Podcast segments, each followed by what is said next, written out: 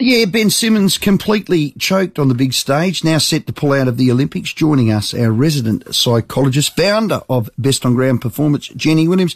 Jenny, welcome. What would you say to Ben? It'd be a long conversation. It wouldn't just be a one-word thing, because just trying to see where he's come from, what was some of the things that he thought, you know, were the reasons. And like anything else, people can have a bad series or a bad, you know, tournament. Tennis players do, lots of people, but it's important and everyone's got an opinion on it. But first of all, before we actually damn him, we actually need to know what happened, what did he feel like, and how did he feel maybe he could have prepared differently or been helped. Confidence, can it be manufactured? Can it be easily bought and sold? Oh, no, it's the most difficult. It's interesting, isn't it? Because if you think about most sports people, and it doesn't matter which elite level they play in, most people spend most of the time doing the technical stuff or the physical stuff. You know, there's a million people working on all of that. And the psychological aspects of confidence comes from a lot of different things. That is the practice stuff, but it's also the belief, how you're talked to by your teammates. You know, like people say to me, oh, Jen, you're really nice. And I'm like, if you ever play with me in a situation of a high final, I would be going, I expect you to do this. I know you can. I really believe in you. And I think a coach like Johnny Cale was very much like that, rather than I hope you can do this, or telling people off. So all of that requires quite a deal of work, rather than just damning him because things didn't go well. Yeah. He dead set got the yips, Jenny, and it wasn't the first time. Is that on 100% him? Is it on his teammates, a collective? Is it on the coaches? Well, it's actually working it out. Why is the yips actually happening? You remember Anna Kournikova when she used to play tennis? Yes. And couldn't actually serve a ball in. And what happens is, as soon as someone starts feeling like that, it is overwhelming. Their brain just starts to go into the whole thing of what can I do? Oh, I'm going to do this wrong. I'm not going to get this. And once that starts happening, you have to learn how to interrupt that. And it may be that even at training, you train with people going, you're never going to get this, you know, like, so that you actually put things on, or you might even put, you know, that on a something in your head, you know, a Walkman or something, so that when you're actually training, it's actually got these doubts going, oh, you can't hit it. And then you're switching it to, yeah, I can, I'm going to get this in. And again, there's all of these things you can try, but it takes trust, and it takes, as I said, teammates who actually can get you to go, I've got to get you to play well, because for us to win, you are a big part of this. Yeah. So my contribution as a leader or a captain is not to damn you, but to say, I expect this of you. How are we going to get there? You've represented Australia proudly. Last one, would you try and convince him to play in the Olympics, and what would you say? Well, it's really interesting because, again, if he's actually feeling at the bottom of a pit at the moment, and who knows, you know, when people often get the yips, sometimes it is actually, as I said, performance-based, but it may be because something else was going on in their lives too. And we don't know that, and that also challenges how they go. So when we're asking him to go to the Olympics, it may be something that he needs to learn, you know, why didn't he perform well? Is it something that the Olympics could actually help him with, or it might make him worse? So, again, all of these aspects, I'm putting questions to you, and I know that, but at the same time, rather than saying we could do this, hopefully you would hope the Olympics would be something that would be a great fun and relieve pressure, but maybe it's not, because I don't know what that environment is like in that team, and until you're there, it may or may not be good for him. As always, Jenny, thanks for your time.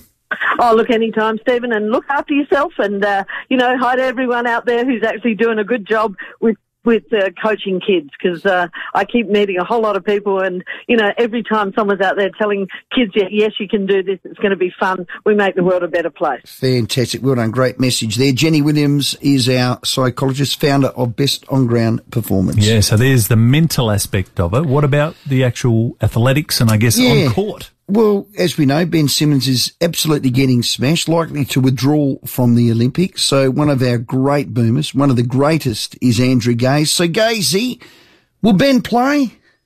Well, I hope so. I know there's been a lot of reporting that's suggesting that he may not, but I think it's only been 24 hours since, or a little over 24 hours since that disappointing loss with the 76ers, and we all know in the heat of battle and straight after it, your emotions can be running high. But hopefully he gets to a point where he can see the benefits of pulling on a green and gold jersey, not just for the Australian team, but also for himself, and be a part of it.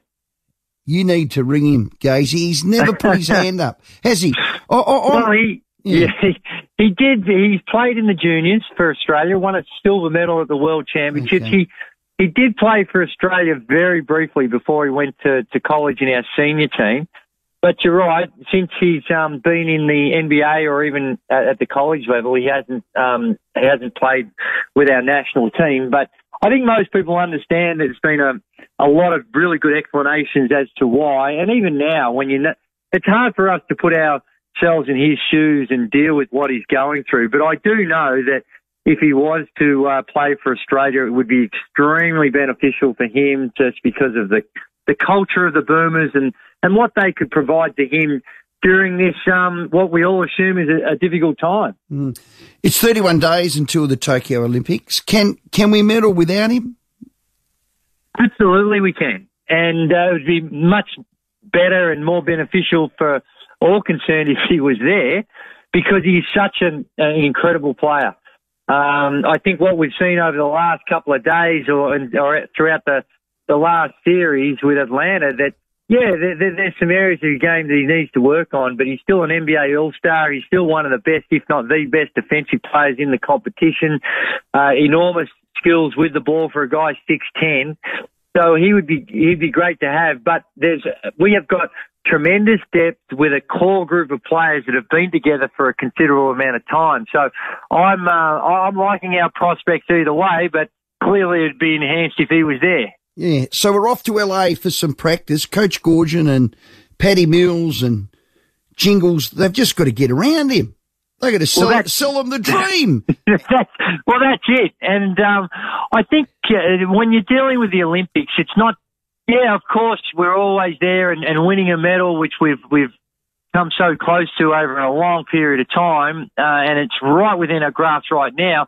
That's the ultimate reward, but regardless of what happens, the experience of being involved in an Olympic Games, the spirit of competition, and to be around the brotherhood is something that's very, very unique. And as I said before, there's tremendous benefits for the individuals involved, and it's a lifelong, lasting experience that to go through to become an Olympian.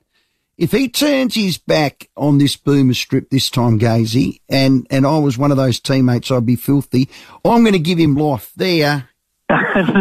Well, I think that there's always different circumstances, and as I said before, very, very difficult what he's going through now. And I found it really upsetting to see the vitriolic way in which he's been abused online. So it is a tough one for him, but let's hope that he does decide to join the Boomers, and we can look forward to seeing him wear a green and gold jersey.